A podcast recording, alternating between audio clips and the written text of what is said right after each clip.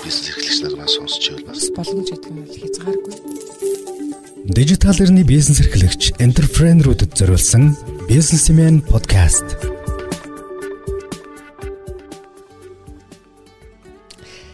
За та бүхэнд энэ өдрийн мэндийг хүргэе. Дижитал хар хором Ganabel институтийн хамтарсан номын подкастын хамгийн ихний дугаар эхлэхэд бэлэн болсон байна. За энэ номын подкастаар оролцож байгаа зочтой танилцуулъя. Миний баруун гартал сууж байгаа хүн бол манай Ganabel институтийн бизнесийн зөвлөх амарснаа.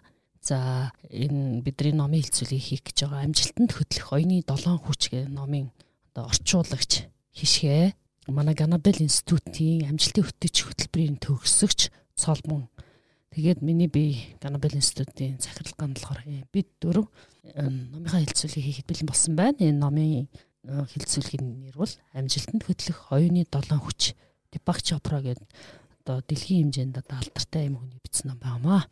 За ингээд энэ манай байгууллага бол номын хэлцүүлгийг бол 2-7 хоногийн турш бол яг юм амьд хэлбэрээр хийдэг. Тэгээд 2019 оноос эхлээд бид нэр дижитал хар хоромтой хамтраад подкаст хэлбэрээр хийхэр болж байгаамаа.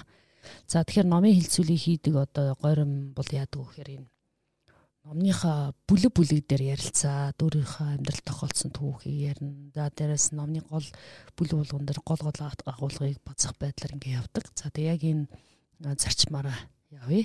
За ингээд хамгийн ихэнд төвс чадрын хүч гэдэг нэгдүгээр бүлэг рүү орцгоох уу бүгдээрээ.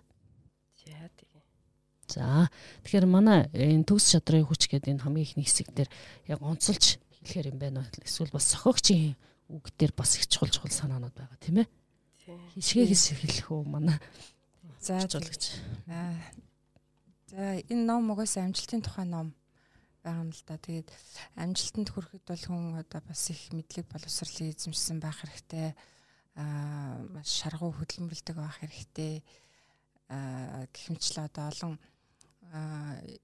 уламжлалт ойлголтууд байдаг бол амжилтанд бас нэг арай өөр аргаар хүрж болт юм байна гэдгийг намд гаргасан байгаа. Аа тэр арга нь болохоор юу гэхээр хүнд өөрт нь амжилтыг бүтээх чадвар нь нууцлагдмал байдаг. Тэрийг хүн гаргаж ирэх нь одоо хамгийн одоо магадгүй хамгийн гол түлхүүр нь юм. Аа тэгээд энэ одоо ямар ямар хүч өөрт нуугдсан байдаг вэ гэдгийг энэ долоон оюуны хүчээр томлон гаргасан боловч энэ нь бол уг одоо шанартай бол яг хүний амьдралын тухай хууль гэж ойлгож байна. Амьдралын тухай хууль нь болохоор өөрөө байгалийн хууль гэждэг. Хүн чинь өөрөө нэг одоо байгалийн одоо бүтээгдэхүүн шүү дээ. Тий. Тийм учраас байгаль дээр юм яаж бүтдэг вэ? Жишээ нь ургамал, аймод одоо орчлон хорвогийн бүхэл юмнууд мод чулуу гол ус гээд хамгийн одоо энгийн байгалийн одоо зөвс банч гэсэн энэ байгалийн хуулийн дагуу буюу өнөөдөр одоо бидний ярилцах энэ хуулийн дагуу явагдаж тийм аа. Хүн ер нь өөрөө юмыг яаж бүтээд юм те оюуны хүчээр л бүх юм бүтсэн байгаа шүү дээ. Цагт нэг хүмүүс төсөөлж болохгүй зүйл өнөөдөр биелэлээ олцоод явж гин ирээдүйд ч мөн ийм л замаар явна. Тэгэхээр эхлээд бүтсэн одоо эхлээд би болсон их сурвалж нь угаасаа байгалаасаа буюу хүн өөрийн нөгөө нэг дотоод оюуны оюун санааны хүч а дотоод хүч болцсоноос бүх юм гарсан байдаг. Тэгэхээр энийг одоо хүн болон арга чадвартай байдаг юм аа. Бид бүгдэд тэр оюуны хүч нуугдсан байдаг юм аа. А энийг яаж гаргаж ирэх вэ гэдгийг а 7 хууль тус бүрд нь хилцээд мөн өдөр болгон хэрэгжүүлэх арга замаа тухай бүрд нь бас зааж өгсөн ийм тохимол нам За тэгээ юуны төлөө манай орчуулагч бүр энд урагдж оролцсон бэлээ. Таныг асуултаар эхлэе тэгээ бүгдээрээ номоо хэлцүүлээ явчих. Яагаад энэ номыг одоо орчуулахаар сонгосон бэ? Энэ дээр нэг товчхон тайлбар өгөөч. Аа ерөөсө цэвэр тохиолдлоор гэж хэлж болно. Аа өөрт бас нэлийн том одоо амьдралын шалгуур асуудал тулгарсан. Тэгээд би ер нь яг хийм бэ? Яагаад ийм асуудалтай тулгарх болов гэд энийг шийдэхийн тулд интернет тухаж эхэлсэн л дээ. Тэгээд Deepak Chopra гэдэг яг энэ хүний ярилцлагыг үзэж таарад тэгээ хамгийн ихний миний нөгөө уншия гэсэн ном маань энэ ном байж таарад тэгээд уншингуудаа ерөөсөл их л сэтгэл хөдлсөн. Би яг л амьдрах нөгөө гол чиг шумаа эндээс холоод авчих юм байна гэд сэтгэл хөдлөө тэг хүүхдтэй ярих гэсэн чинь ярьж чаддгүй. Аа тэр их хүүхдэд жоох юмсэн. Тэгээд за ерөөсөө энэ номыг орчуулаад гаргачих. гэд тэгэл гаргасан ном байгаа. За баярлалаа сонирхолтой төвтэй тий.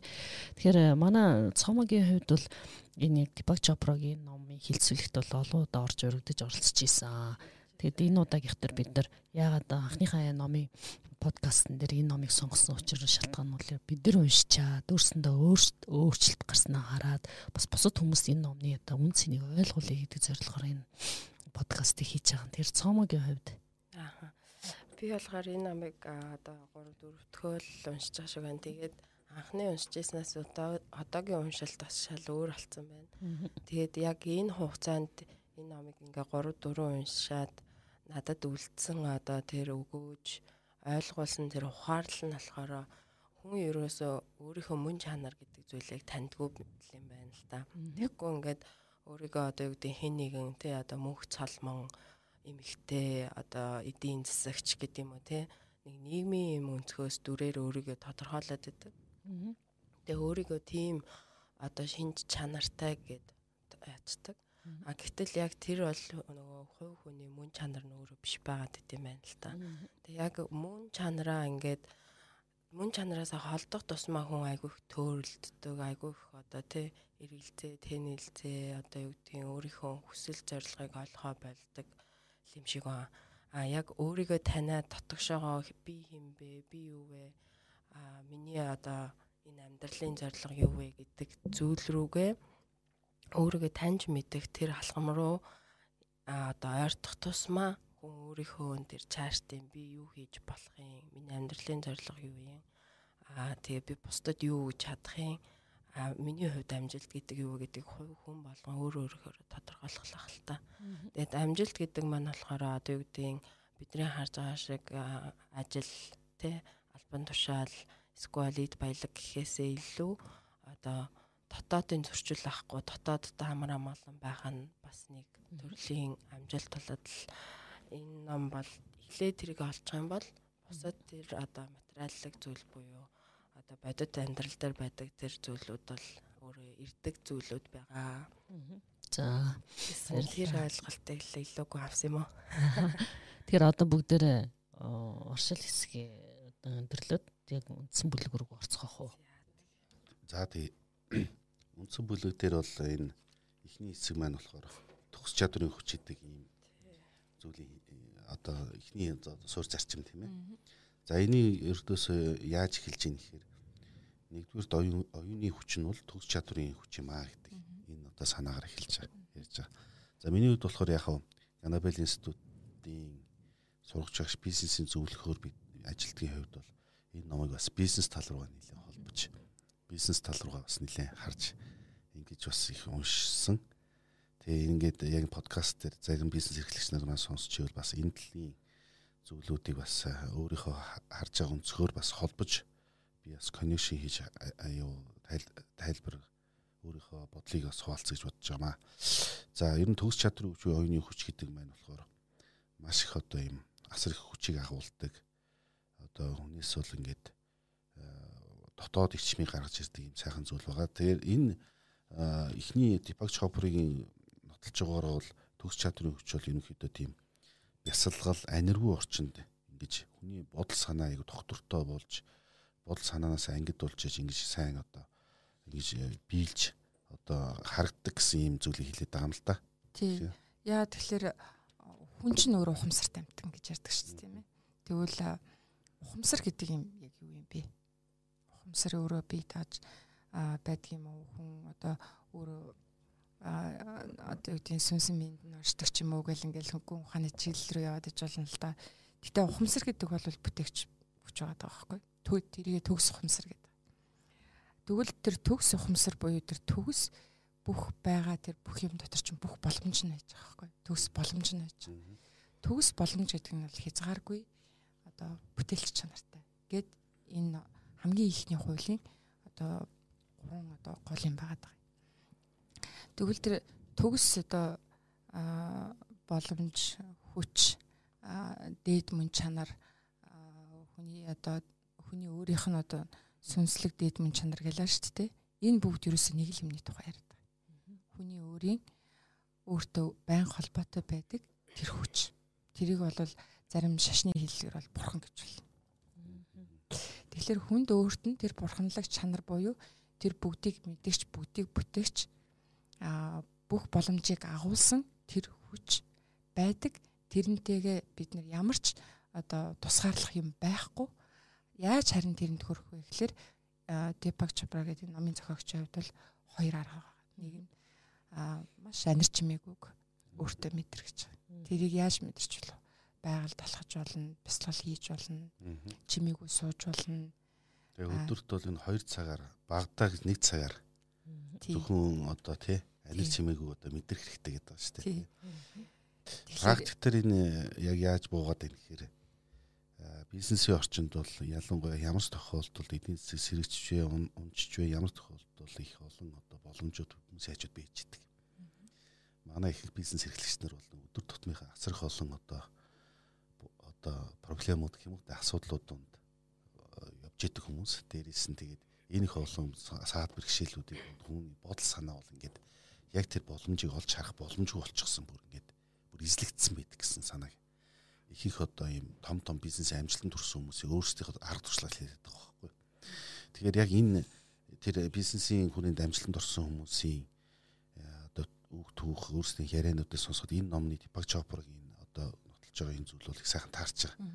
Хүн ингээд өдөртөө ингээд нэг хөөс хоёр цаг ингээд анир чимээгүй мэдэрч бясалгал хийх үед эхний ээлжинд бол маш хэмжээний одоо бодол санаа сэтгэл хөдөлгөөн бол толгой дотор нэргэлдээд олигтой болохгүй гэж байгаа. За тэгэхээр э, хүн ингээд тууштай энийгээ татамжтай хийгээд тэгэхээр аяндаа аяндаа юунууд намдаж эхэлнэ гэсэн үг. Тэгэд одоо энэ бол ингээд биднээс ингээд байнга мэдэгдэн штэ тий ингээд оюутан байх үед ингээд хичээлээ бэлдэж бэлдэж бэлдэж жагаад ингээд шалгалт руугаа ингээд ойртоод яг ингээд багштай асуухдах яг билээ сууглахын өмнөх үед бол хүн ер нь юм бодож чадхаа ячдээ штэ тий. За хэвээ юу ирэх бол яах бол ийх бол нөгөө үндсэн нөгөө бэлдсэн юм ааж бүр мартчихсан тийм ээ. Тэгээ билетээ сууглаад нэг сайхан тайвшаа ингээд суусны дараа гинт одоо нөгөө бэлдсэн зүйлүүд нь ааж мааж сэрэж эхэлдэг. Яг одоо орохын өмнөх 5 10 минутын хугацаанд бол одоо яана юу ч мэдэхгүй чи орж явах шиг санагдаал ингээл тэр яг тэр сэтгэлийн хөдөлгөөний одоо долгисл гэх юм уу да. Энэ үе бол яг бодол санааг эзэмдчихсэн юм олж харахаа байчихсан, сандарцсан эсвэл одоо айцсан ч юм уу тийм ээ. Яг энэ үед бол яг ийм адилхан яг ерөнхийдөө тэг бизнесийн орчинд бас би энийг хараад байгаа юм л та. Э, бизнес эрхлэгч нар маань ялангуяа яг бизнесийг тодголж байгаа хүмүүс маань аль болохоор бизнесийн системийн дээр байх хэвээр гадна байх хэвээр гэдэг зүйлийг ярьдаг.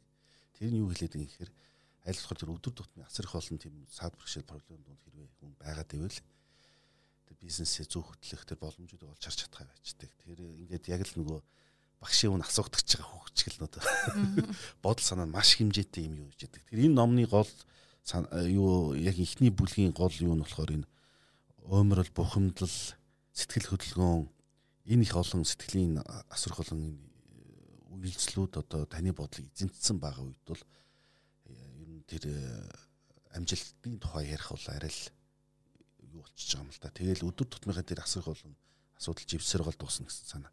Тэгэхээр энэ өдөртөө 2 цаг арай багаар бодвол 1 цаг өөрөө өөртөө байхын боломжийг олгоод байгальтайгаа алхаад тийм ээ эсвэл бясалгал хийгээд өөрийнхөө дотоод мөнгө хоолой дуу хоолой сонсхийг хичээх хэрэгтэй гэсэн энэ зүйл хэлээ та.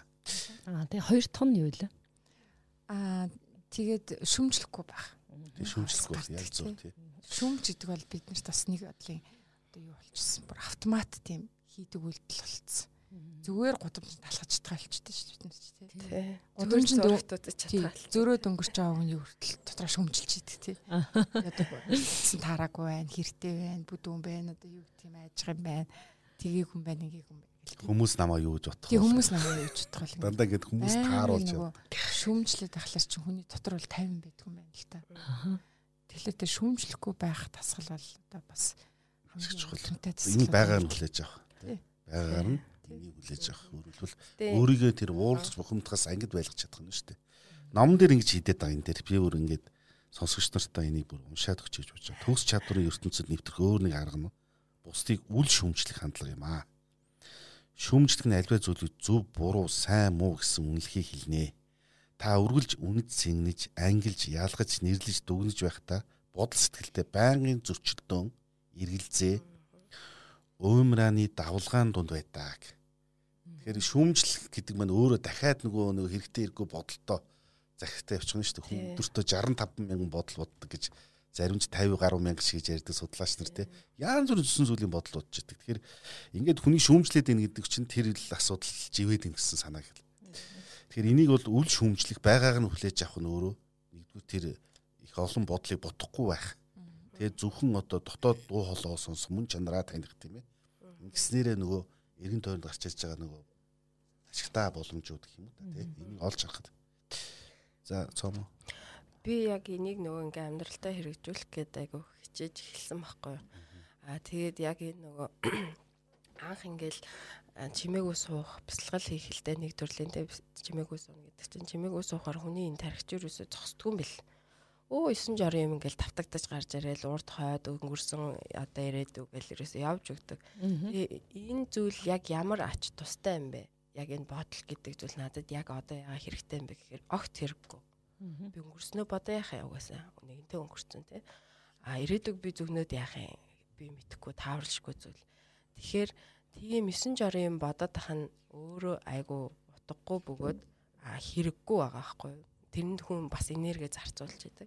Тэгэхээр тэр бодлыг ингээд намжаачаар хүний сандрал, айдас, төгшүүр одоо эргэлзээ гэдэг зүйлүүд нь дагаад багасдаг тийм одоо шин чанартай юм байл л да. Тэгээ одоо би тасралтгүй намайг уншснаас хойш одоо жил 7 8 сард бясалгал хийж байгаа байхгүй өдөр болгон би бол тэгж 2 цагаар хийдгүү нэг 15 минут өглөө 15 орой 15 минут. Тэгээд яг тэр 15 минутаа зөвхөн одоо нөгөө чимээгүй байлгах энэ бодлуудыг зогсоох зориулдаг. Тэгээд эхлээд хийж байхад бол энэ бодолт гэдэг зүйлээ ялгадаггүй ойлгодоггүй энэ ямар төвхтэй юм бэ намайг зүгээр суулгахгүй нэг мэтгэд л өөр юм ботцсон явж байгаа юм би бясалгал хийж чадахгүй байна гэж бодоод байсан чинь энэ нөгөө дадлын одоо хүчээр би болоод намайг яг тэгээд өглөөдөө оройдоо 15 минут суухаар миний бодол өөр автоматар зүйлдэ зогсдог болчт юм байна л да. Тэгээ тэр акшнд болохоор нөгөө анир чимээгөө гэдэг зүйл гарч ирэхээр би өөрийнхөө одоо бодлороо одоо хөөрөгцөн сэтгэл хөдлөл байгаа шүү дээ тэрийгээ бол ингээ аргу хаос юм байна гэдгийг хүлэн зөвшөөрөн. Тэгээ сэтгэл хөдлөлөө хүртэл ингээ тогтун тайван болгож чаддаг юм байлээ. Тэгэхээр бас энэ маань болохоор одоо заавал одоо юу гэдэг бизнес эрхлэхгүй хүн болгонд хэрэгтэй зүйл. Бид нар бол нөгөө бодлынхаа заримдаа бүр ингээ боолн алдсан тий. Айдас төгшүүр дунд ингээд зүв зүгээр хаад айдас төгшүүр дунд уур бухимдал дунд ингээд дандаа өөрийгөө байлгаад идэг. Гэтэл яг амьдрал бол өөр амар гоё мэдрэх одоо тий бид нарт үзүүлэх харуулах гэсэн зөндөө гоё тийм мэдрэмжүүд ад жаргалын мэдрэмжүүд байгаад байгаа байхгүй. Тэрийг бид нар тарихында маш их бодол бодсноороо тэрийг мэдэрч чадахгүй дандаа өнгөрөөж идэм бэлээ. Тэгэхээр энийг бас дадлуулгаад амьдралдаа хөвшүүлвэл хүн болгонд өгөөчтэй. Тэгэхээр одоо нэгдүгээр бүлгийн дүгнэлт нь юу гэж гарч ирж байгаа гэхээр та бүхний сонсоод төгс чадрыг мэдрий гэвэл анир чимээгүйг мэдэрч сонсох тасгалж явах а тэгээд шүмжлэхгүй байх. Тэнгүүд аяанда өөрийнхөө тэр төгс бурхамлаг тэр чадрыг мэдрэх юм байна гэж ойлголоо. Байгальтай харьцаа. За одоо бүгд хоёр дахь бүлэг рүү орох уу? Ганагшаа төр байж байгаа яг. Биднес нөгөө Deepak Chopra гэж яг ямар хүн бэ гэдгээ биднес бас нэг ач холбогдол өгөөд нэг бяцхан тайлбар хийчихүүлэх зүгээр л. Яагаад бол яагаад энэ номыг ярих болсон юм бэ? Энэ ямар учиртай хүн бэ? бясалгал гэж яриад ахаар нэг л нэг тийм шижил ухаан шижил ухаан чи үгүй юу гэсэн зарим хүмүүс нэг юм бодож магадгүй тий. Тэгэхээр миний өөрийн одоо ол сонссон энэ хүнийг батхаа судалснаар бол манай хишгээ илүү сайн дэлгэнгүй ярих байх. Америк нэгдсэн улсын иргэн эмч хүн, тарих судлаач хүн одоо л ингээд нэг 70 гаруй насны хүн байгаа тий. Анх бүр 70-аад он оны үед бол энэ яг энэ тарих судлалаар ингэж эмч болж ажил сүлдээ эрдмийн зэрэг хамгаалж тарих судлалын юунд бол айгүй энэ өөрөө энтгэх гарал та Америк хүн гэсэн үг тийм. За энэ Deepak Chopra энэ одоо мундаг одоо эрдэмтэн хүнийг бол бизнесийн салбарын олон нийтийн нийгмийн салбарын маш их одоо мундаг мундаг одоо нэр хүндтэй хүмүүс бол энийг багшаа гэж одоо хүлээн зөвшөөрж өөрөөр энэ үний хэлж байгаа зүйлийг сонсож энэ хүний бичиж байгаа номыг уншиж амьдралынхаа зарчим мөрдлийг болгож явж одоо бас энэ амжилтаа ахиулж явах ийм ахиулж исэн одоо ийм их олон зүйл байгаа. Одоо жишээлбэл одоо опера гэд биднээс мэднэ те. Одоо маш их одоо мундаг алтартай одоо ийм амжилтанд хүрсэн хүмүүсийг ток шоунд дуурч одоо ярилцдаг. Дипак Шопорогийн опера операгийн шоунд оролцож исэн. Операгийн шоунд оролцож бас их нэрд гарч одоо энийгээрээ ингэж олон хүнийг аз жаргалтай амжилтанд хүргэж чадсан юм мундаг хүн байт юм аа. Өөр энэ Дипак Шопорогийн талаар өөр хуваалцах зүйл. Тий. Интекийн нөгөө нэг буюу одоо ганц интегч өмчлөхгүй л байх л та. Ведийн гүн ухаан гэж байдаг тий. Тэр нэгтний гүн ухаан. Нэгтний гүн ухааныг орчин үеийн шинжлэх ухаантай холбож одоо хүний эрүүл мэнд талаас нь ер нь хүн гэдэг талаас нь хүнийг бүх талаас нь одоо амжилт яаж гаргах уу, амьдралдаа яаж амьдрах уу, яаж бие эрүүл болох уу гэдгийг тэр гүн ухаантай холбож шинжлэх ухааны талаас нь одоо тайлбарлаж гаргасан маш олон ном бүтээсэн тийм юм байгаа л да. Өөрөөр хэлбэл энэ долоон зарчмын ард дандаа нөө шинжлэх ухааны одоо нотлохоонууд одоо шинжлэх ухааны одоо тайлбарууд одоо бүр аюул сайн одоо одоо бол бүр л илүү их гарч бүр л илүү гарч байна тий. Бүр тэр гараад ирээд бас юу юм бэл шүү дээ. Типак Чапроч өөрөө нөгөө юуны опрагийн ментор хийдэг. Тэгэл опра бол байнга зөвлөгөө авдаг өөрийнхөө одоо энэ сэтгэл зүй одоо энэ дотоод энерги бясалгал гэдэг зүйлийг бол тэгээд ерөнхийдөө баруун буюу Америкт бол энэ бясалгал йог гэдэг зүйл бол бүр ингээ өдөр тутмын хэрэглээ болсон. А энийг тэгэж одоо олон дэлхийд даяар ингэж таниулахад бас айгүй их тусалцаа одоо нөлөө үзүүлсэн гэх юм уу? Хүн бол Типак Чопра ахгүй юу? Бясалгал гэдэг зүйлийг маш их ярьдаг. Медитейшн медитейшн гэдэг А тэгээ барууныхан Америкийнхан медитейшн гэдэг зүйлийг огт мэдгүй штэ. Энэ чинь бол өөрөө Азаас гаралтай зүйл энэтхэгээс те. Буддын одоо зин буддизмаас гаралтай энэ нөгөө одоо бясалгал залбирал гэдэг зүйл ч одоо ийм зүйлийг бол яг тэр баруунд Европод түгээж зүгээр ойлгуулсан. Дээрээс нь өөрөө яг үндсэлтэйгээр те нотолч чаддаг энэ яг ийм зүйлийг гаргаж чадж байгаа. Хүний организмд ийм гармоныг ялгаруулж байгаа юм йог хийхээр ийм одоо тий гармоныг дэмжиж өгж байгаа юм гэдгийг бүр айгуу сайн ойлгуулж өгч чадсанараа одоо Америкт, Европт маш их йогийн тэр бясалгалын одоо аюунууд төгснө шалтгаан. За баярлалаа. Одоо бүгд тээр 2 дугаар бүлэг рүү орцгоё тийм ээ. Нэг маань э, бас нэлээд урт болчлоо. Хоёр бол өгөхийн хүч. ертөнц байнгын харилцан үүсэлд оршноо. Өөх аах нь ертөнцид эрчмийн урсгалыг бүрдүүлэх талууд юм аа өөрийн хайж байгаа зүйлээ бусдад өгч чадах бидний чадвар амьдралд эргэлдэх ертөнцийн элбэг хангалуун хадгалдаг элбэг хангалууныг хадгалдаг гэж. Энэ бол одоо нөгөө яг байгалийн хууль байгаа л та тэгээ өгчээж авдаг авдсан бол бутлааж өгдөг гэдэг бол байгаль дээр зүгээр л нөгөө дөрөв үлрэл солигдохыг л харж болдог шүү дээ тэр чинь ингээл өгөөл тэгснэ буцааж аваад хавар нь аваад намар нь өгөөл байгаа таастай тий. Тий яг амьдралын байгалийн хууль юм бол тий. Үлэн даарал зун налууд цал. Одоо зөвхөн аваад байвал юу нь юу болох вэ гэдэг асуудал өгцөө тий. Тэгээ энийг нэг ийм хөөхөн туршилж явуулчлаа юм л та. Аа дээр нь бас нэг суралтан сууж исэн чинь мундаг багш бас яг энэ тухай ярьж исэн. Тэгээд ингээд хэрвээ хүн ингээд амьсгаа аваад буцаад гарахгүй дахиад аваад дахиад аваад. Ердөөс гарахгүй тий. Тэгвэл тэр хүн ер нь амьд байж чадахгүй шүү дээ тий. Тэгсэн чинь ердөөсөө ингээд амьсгалыг аваад гарах адил ердөөсөө энэ ингээд өөх авах тийм ээ. Энэ л ердөөсөө үндсэн байгалийн суур хууль. За манай хишгэ жуулдагч. Тий. Төрөний өргөжлөлөд ярихад одоо хүний биеэр гүйж байгаа цусыг зогсохтой ижилхэн болчихж байгаа байхгүй тийм чи дандаа аваад байна гэж чинь тэгвэл дандаа өгөөд байвал яах вэ? Бас байгаа. Бас одоо юу гэдэг өөр өөрөө одоо шавхагдчихдаг. Тэгээд өөрийнх нь нөгөө сэтгэл санаа биеийн тэнцвэргүй болоод ирэхлээр хүн өөрөө эргээд нөгөө хэцүү байдалд орчдөг. Тэгэхээр үг авахыг бас тэнцвэрлэх гэдэг бас их ухаан оршоод байгаа юм л да. Бид нар ч бас ер нь бол зарим хүмүүс чигтэрхий хөөгөөс сурцсан байдаг ч ялангуяа ээж нар тий.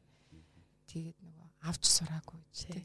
Тэгээд одоо хүний зүгээр эрүүл мэндтэй холбоод ярихад л хүн чинь бас яг өөрхийн энерги энергиэр эрчмээр ярихад эрчим нь ингээд дуусаад цэнэглэгдэж чадахгүй болчихж байгаа юм л да. Тэгэхээр энэ авах тухайд бас ээж нарт буюу одоо их өгдөг хүмүүст бас анхааруулмаар санагдтыг. Гоё. Бүх юм аваад сурах хэрэгтэй байх юм шүү дээ. Зарим зөвхөн аваал идэг аваал идэг өгч чаддгүй зарим хийдэх өгөөд идэг. Тэгэхээр тэнцвэрийг олох хэрэгтэй юм байна шүү дээ.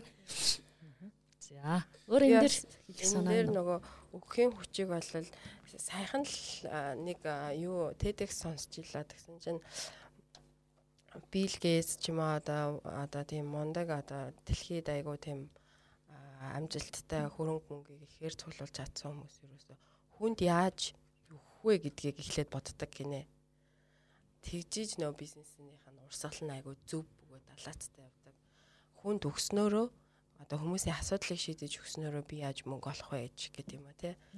Аа тэгж нөгөө бизнес хийхээрээ тэр нь илүү их амжилттай бүр дэлхийн нийтийг хамарсан, олон хүнийг хамарсан том тийм бараа бүтээгдэхүүн компани болж өргөжин дэвждэг гэдэг энэ философи бол бүр бизнесийн салбарт бол хувил юм билээ. Тэгэхээр энэ үгхийг бол хүн төрлөختөн бол мэддэг. Аа тэгээ хүмүүс нөө үгэн гэхээр заавал мөнгө ч юм уу эд материал гэж бодод байдаг. Энд дээр бол нөө сайхан сэтгэл те чи өөрөө хайрыг хүсэж байгаа бол бусдад хайрыг хайртай гэдгийг илэрхийл. А чи хэрвээ халамжийг хүсэж байгаа бол бусдыг халамжлал.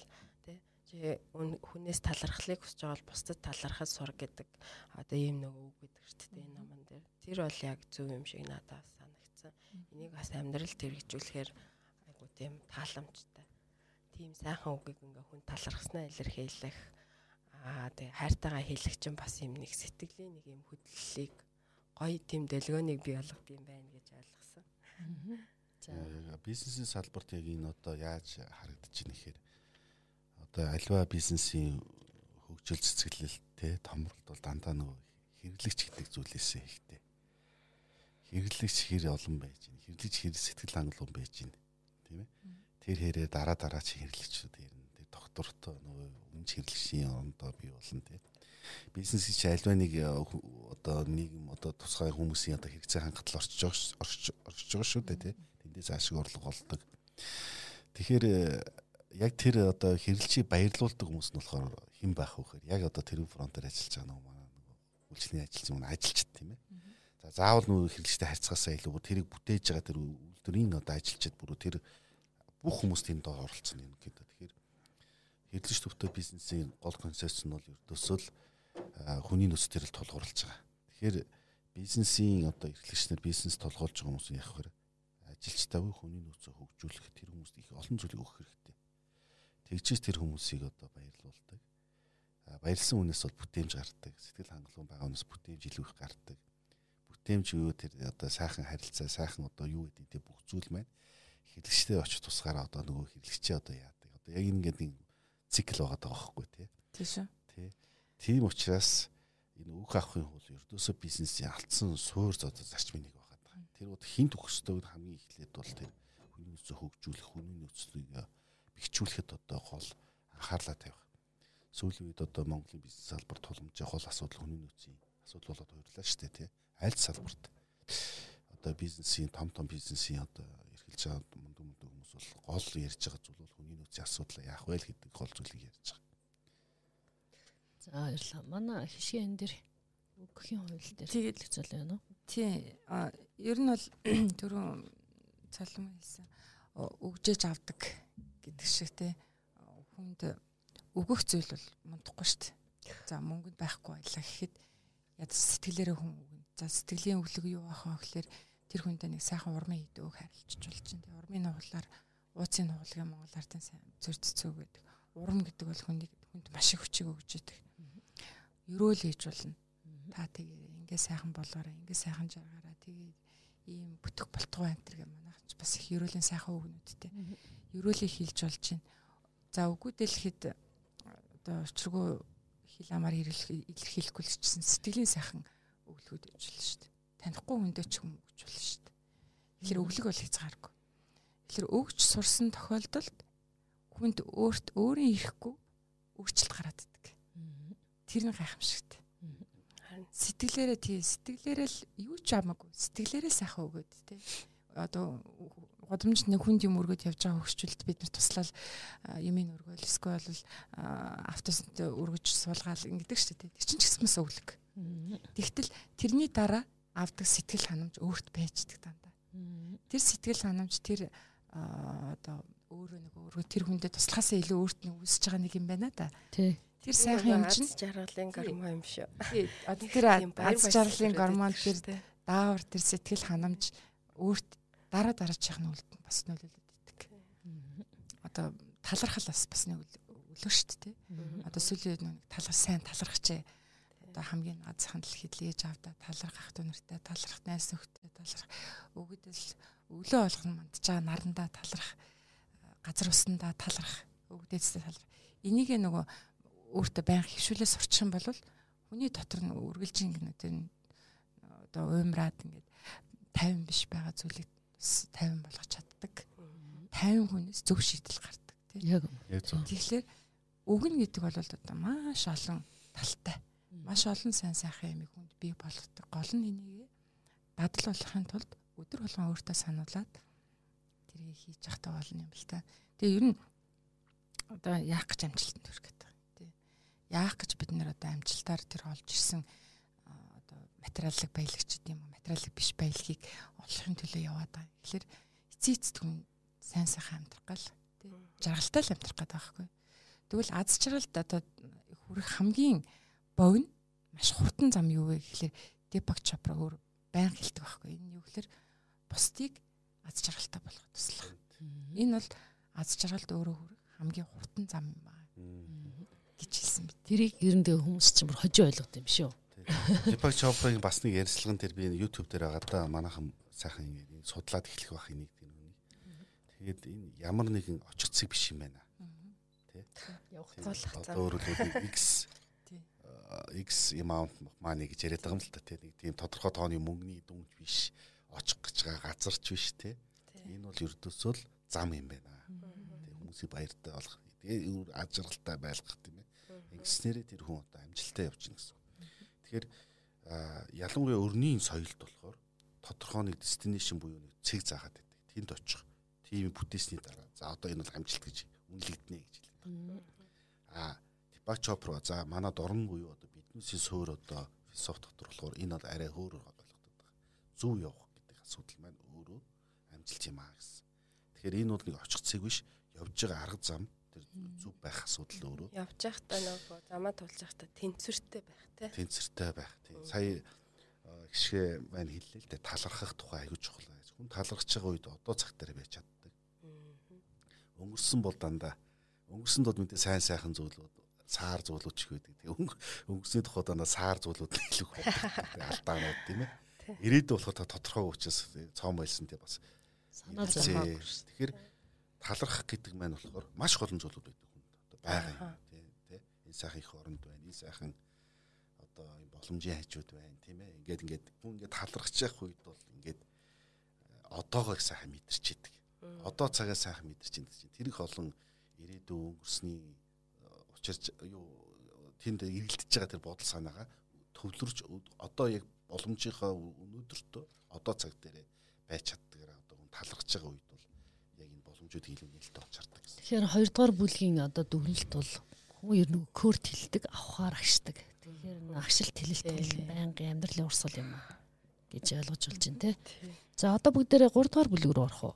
Энэ бол карма буюу шалтгаан үр дагаврын хүч. За энэ дээр манайхан манайхаар бол үйл үр шүү дээ. Тий, үйл үрийг гэтээ нэрээ хүмүүс ингээд үлийн үргээ ярихаар дандаа нөө муугар бодоод байдаг шүү дээ. Юм бурууга тий.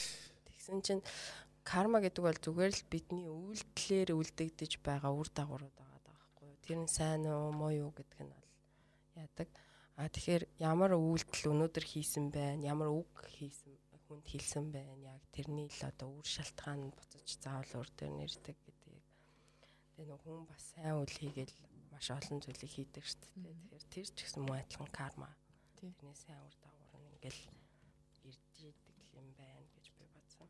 Хүн одоо нийтлэг гэдэг шүү дээ. Юу тарин түүнийг байгаа юм бэ? Одоо өнгөрсөнд ч гэдэм юм одоо ч гэдэм яг нэг газар төмс болчиход За би нэг сайхан алин мэдэн дээ гэдэг эндээс хүлээгээд бас боломжгүй зүйл те. Тэгэхээр бид нар өнөөдөр өнөөдөр юу тарьж байна гэдгмээс ирээдүйд хамаарч идэг. А өнгөрсөнд би ямар байсан бэ гэдэг нь өнөөдрийн миний одоо байгаа. Одоо өчигдөр би одоо ямар байсан гэдэг нь өнөөдөр гэдэг шиг өнөөдөр миний ямар ах нь миний маргаашийг тодорхойлж идэг учраас а тэр үйл буюу үйлээс үсэх үр дагавар а үүсгэж байгаа тэр шалтгаан гэдэг ямиг л энэ хуулийн дээр тайлбарсан байгаа. Бид нэр ерөнхийдөө бол мэддэг те. А тэгвэл а үлийн өрөөс ч юм уу одоо бас нэг уламжлал одоо хүний генер ч юм уу бас нэг хүнд асуудал тулгарсан хүмүүс байлаа гэж үтэй л те. Эсвэл гинтгийн одоо хөлөө хулцдаг ч юм уу ном дээр жишээ байгаа. Энийг одоо өр би одоо яасан өртөө амтан бэ яасан азгүй юм бэ гэл те. Суухын хооронгоор одоо надад нэгэн тийм тохиолдсон болвол би энийг одоо яаж эргүүлж болох вэ? Жишээ нь муу үлээр байлаа гэдэг сайн руу яаж эргүүлж болох вэ гэдэг тэрийг одоо энэ ном дээр маш сайхан тайлбарсан байгаа. Одоо тэр хөлөө уулсан хүний тухайд бол жишээ нь л одоо төсөөлөхөд шүү дээ тий. Аа яг одоо энэ сумгаа хүний тухайд бол ямар ямар хэрэгцээ байна. Гутлынх байж болно одоо дугуйных байж болно эсвэл хийдэг ажлын сонголтууд байж болно гэл энэ ч одоо мууг сайн руу эргүүлэх олон боломжууд байдаг юм байна л да. Тэгэхээр эмийг бол төрөний нөгөө нэгдүгээр хуулийн дээр гардаг шиг альваг шүмжлэхээсээ төрүүлээд боломжийг олж харах хэрэгтэй. Боломжийг олж харахын тулд хүн өөрийнхөө мөн чанарыг таних хэрэгтэй. Гэл нөгөө энэ одоо долоон хууль маань долоон хүч маань өөрөө өөртөө ингээл байнга холбогдоод явцдаг. Тэгээ энэ долоон хүчний бас яг дис дараал нь бас айгу дуучиртай юм байна гэж би бацаахгүй. Эхлээд өөрийгөө таних хэрэгтэй. Аа тэгээ өснөөрөө хүн бас амар эгогоо дардаг тий. Одоо эго гэдэг зүйлээ дардаг. Илүү EQ буюу одоо тэр хүнийг одоо ойлгох, энерги тэр зүйлийг илүү хөгжүүлдэг. Тэгээд ирэхээр яг энэ карма буюу үйлдэл үйлээр үлдэгддэг энэ үр шалтгаануудыг яг ухамсарлаад ухамсартайгаар үйлдэлүүдийг хийдэг хариуцлагатай ч гэдэг юм а тийм болт юм байна. Тэгэхээр энэ бас номын энэ дистарал бас өөр айгуу тийм том утга учирыг агуулсан юм байна гэж харж ирсэн чаптрууд энэ. За одоо энэ сонголтын тухай бас тэгээд нэлийн детальч ярих. Яг энэ гол энэ 3 дугаар хуулийн гол зүйл сонголтын асуудал байгаа даа тий. Яг бол үүлийн өр асуудал. Хэрвээ хин нэгэн хүн таныг одоо доромжлох одоо ийм асуудал үүсвэл бид бас гомддог тэг хөвчлэн одоо уурладаг эсрэг хариул үзүүлдэг. Хэрвээ хин нэгэн магтад цаашаа явах бол бас сайхан тааламжтай сонсдог. Энэ бол ердөөсө сонголт гэхгүй. Гэтэ энэ бол хөвчлэн нөхцөл байдлаар бий болчихсон биднээс одоо дадал гэж ойлгож байна. Автоматта шууд гараад ирдэг. За энийг бол нөгөө өстой нөгөө Павловын э, одоо энэ номдө бичсэн юм л да. Орос эрдэмтэн Павлов нохон дээр туршилт хийсэн шүү дээ тий. Хоол өх болгонд хонх дуургаад байсан. Тэгээ сүүлд нь шууд одоо нөгөөдөг чинь ингээд хонх дуурах хооронд л нохооны шүлс одоо гарч идэг. Хоол идэх рефлекс нь бий болчихсон түүнтэй адилхан биднээс өдөр багаас ахвал өдний хүртэл бол ингээд их олон юм нөхцөлт юм одоо нөхцөлт одоо зан авирын үр дүнд бидний хийх нь одоо хүрээлэн орчинд өдөөгдөж байдаг. Яг энэ тохиол ямар юу харагдах вэ гэж мөн үү. Тэгэхээр энэ дээр юу гэж одоо хэлээд байна гэхээр сонголтоо биднээс бас эргэцүүлж ажиглаад яг бол ихэнх одоо сонголтууд шийдвэр дандаа нөхцөл юм рефлекс үү ингээд давтанцсан дадал гэж биднээс ярьдаг тийм ээ энэ зүйлээс одоо бий болж идэх учраас энийг бид бас ухамсартайгаар бас ингэж эргүүлж болно гэж хараад байгаа байхгүй. Энэ аягүй чухал зүйл байна. Тэгэхээр өөрийгөө тайван байлгах, тэнцвэртэй байлгах нь өөрөө бид сонголтоо хэр зөв хийхээс шалтгаалаад уурлах уу, бүхэнтгүү баярлахууд эвцэхгүй тийм ээ. Тэгэхээр энэ номон дээр ингэж байгаа та альва сонголт хийхээс өмнө өөрөөсөө хоёр л асуулт их асууж бай.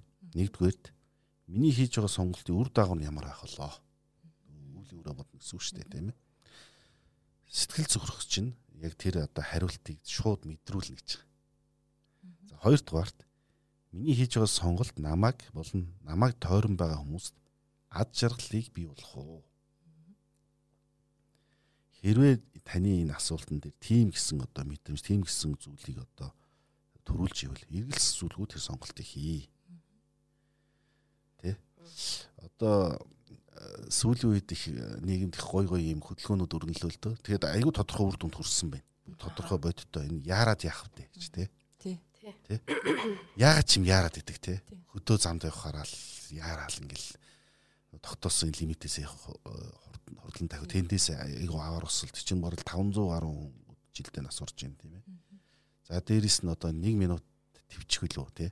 Уурж бухимдах 1 минут л твчихэд л ердөөсөө тэр асуудал шал өөрөөр игчиж штэ тий. Тэгэхээр энэ бол яг ингээд сая ингээд замын цайтын газраас ярьж ил бараг 30% тэр замын хөдөлгөөний осол энд идэл багасч байна гэж байгаа. Яг энэ хөдөлгөөний өрнүүлээд ингээд хүмүүсийн байга нүдэнд харагдаад яарад яах вэ гэж бодзаа. Нэрээ яарад яах вэ тий. Мөн үү тий. Тэгж одоо амьдралаа эрсдэлд оруулалт тэгж их цаасан юм шиг хурдан тавихаа тий. Инхээр өөрөө энэ бол биднес бол сонголт хийх боломжууд байгаад байгаа байхгүй. Ягаад ч юм тэрийг мартчихад хэрвээ тэр самбар байхгүй эсвэл ийм хөдөлгөөн өрнөг гэсэн бол ердөөсөө тэгэл хурдлаар тавьдаг хоон урдаар бол уралдаанд орж байгаа машинууд ч тавьцаадаг. Тэрнээс болж асар их том аюулууд руу аюул бий болгодог. Тэгэхээр энэ бол ердөө сонголтын асуудал юм. Сонголтыг биднес зүүх их. Өөрөөр хэлбэл нөгөө 10 цагаан буюу 10 хар нүгэл гэж ярьдэн шүү дээ. Нүгэл сонгох уу, буян сонгох уу одоо бид өөрсдөд нь байдаг. Энэ сонголтыг өгдөг гол зүйл нь бол нөхцөл рефлекс үе одоо яг тодорхой үйлдэл хариу үзүүлээд дадчихсан зүйл. Нэг хүн орж ирэл хэрвээ доромжлох ч юм уу, дээдлэх ч юм уу шууд хариу үйлдэл бол биелэн шахуу гардаг шүү дээ. Тэр чинь нөгөө хүний өөрийн өөрийгөө хамгаалах нөгөө юу н ажиллаад байдаг юм шиг байна л та. Тэгэхээр энэ сонголтуудыг биднээс яг энэ саяны хоёр асуултын хүрээнд тий. Миний хийж байгаа сонголт ямар үр дороо гарах вэ? Ерөө энэ хийсэн сонголт маань намайг болон бусад хүмүүст одоо ад жаргалыг авчрах уу гэдэг энэ хоёрхан зүйлийг л хэрвээ тийм гэж бодож ивэл тэг сонголтоо хийгээд явах нь зөв юм аа. Би энэ бүлгийг уншиж байхдаа ийм үг бичсэн байна л та. Жохон хүн ухааны гэж магадгүй. Гэхдээ надаас гарсан өгш. Үйл хөдлөл болго өөр дүнд агуулдаг. Үйл хөдлөл үйл хөдлөл нь бодлоос үүдэлтэй, бодол нь сэтгэлээс үүдэлтэй, сэтгэл нь мөн чанартай холбоотой гэдэг. Ямар философи харин ямар философи гэдэг нь тийсэн байна энэ бүлэг дээр. За баярлалаа. Тэр саяны манай цомогийн үгээр дүгэлтэй хийгээд дөрөвдүгээр бүлэг рүү орох уу? Дөрөв бол хамгийн бага хүчин чармаалтын хүч.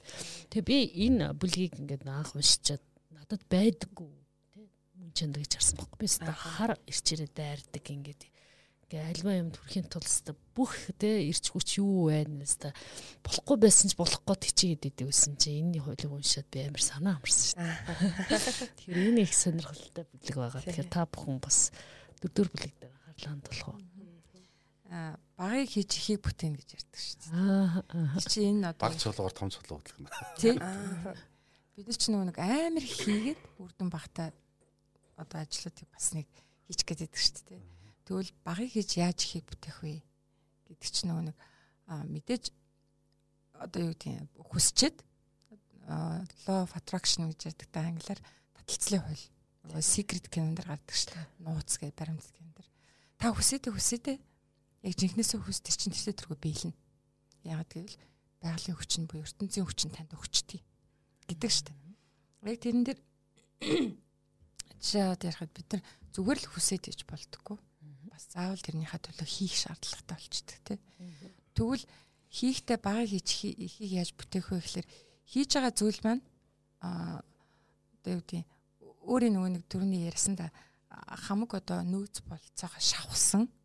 Хит өөрийнхөө нөгөө балансаа тэнцвэрээ алдсан. Тийм үйлдэл бол угсаа үр дүнд хүрдэггүй тий. Тэгэхээр хамгийн одоо одоо хүн хүсэх юм бол юу ч хийж чаддаг. Тэгэхээр би яг үнэхээр хүсэж гинөө. Хийж байгаа юмдаа дурлж гинөө. Дурлж ийл нэг цаг хугацаа ч гэдэм үү. Тийм ма харамлдаггүй шүү дээ, тий.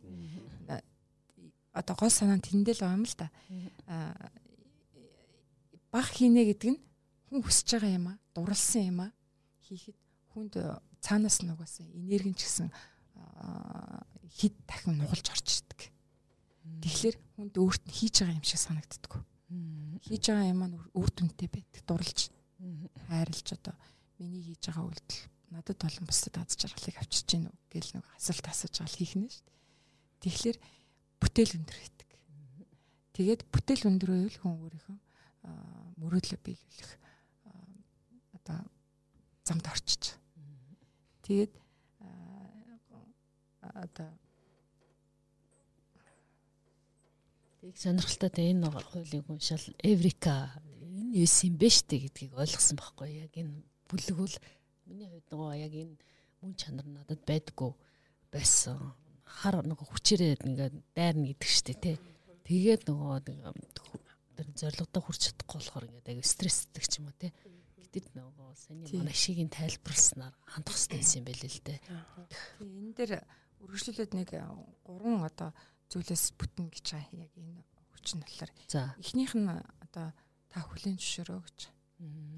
Хүлийн зөвшөөрөх буюу одоо байгаа юмдаа бид нэг зөрчилдөд байдаг шүү дээ тий.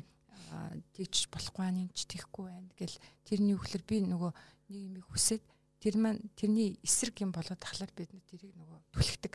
Одоо зөрчилдөөн бий болж шүү дээ тий. Зөрчилдөөн бий болоод ах тусам асуудал шийтгэдэг яг хүн тулдаг.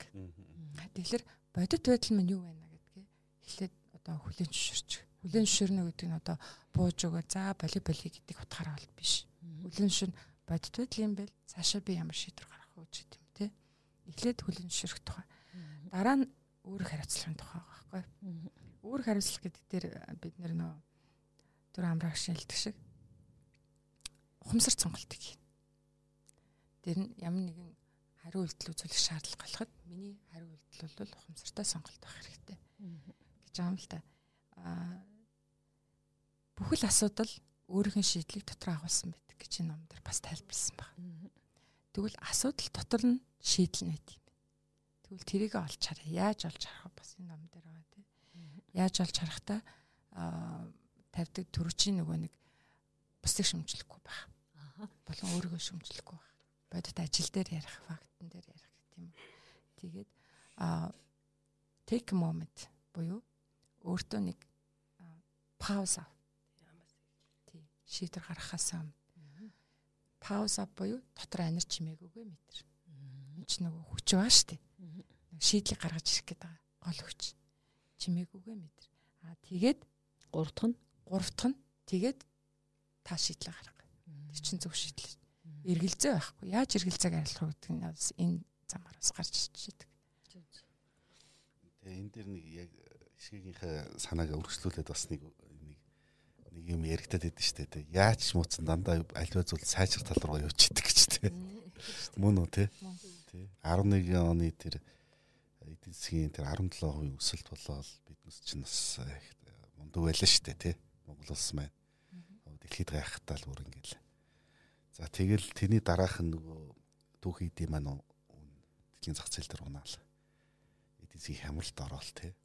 Мөн үү? айгүй хаос болж исэн те бүр ингээл эдийн засаг юу нөхцөл боломж айгүй хязгаарламжууд бол маш хэмжээгээр худалдаа авах чадвар буураад бүх юм зарсан байдалд ороод тийм ээ. Тэгээ тэр тэр үед бол хүмүүс тухайн үед айгүй тийм стресстэй бухимдаал ингээл байсан. Тэр тэр үед бол зарим хүмүүс хэлжсэн л та.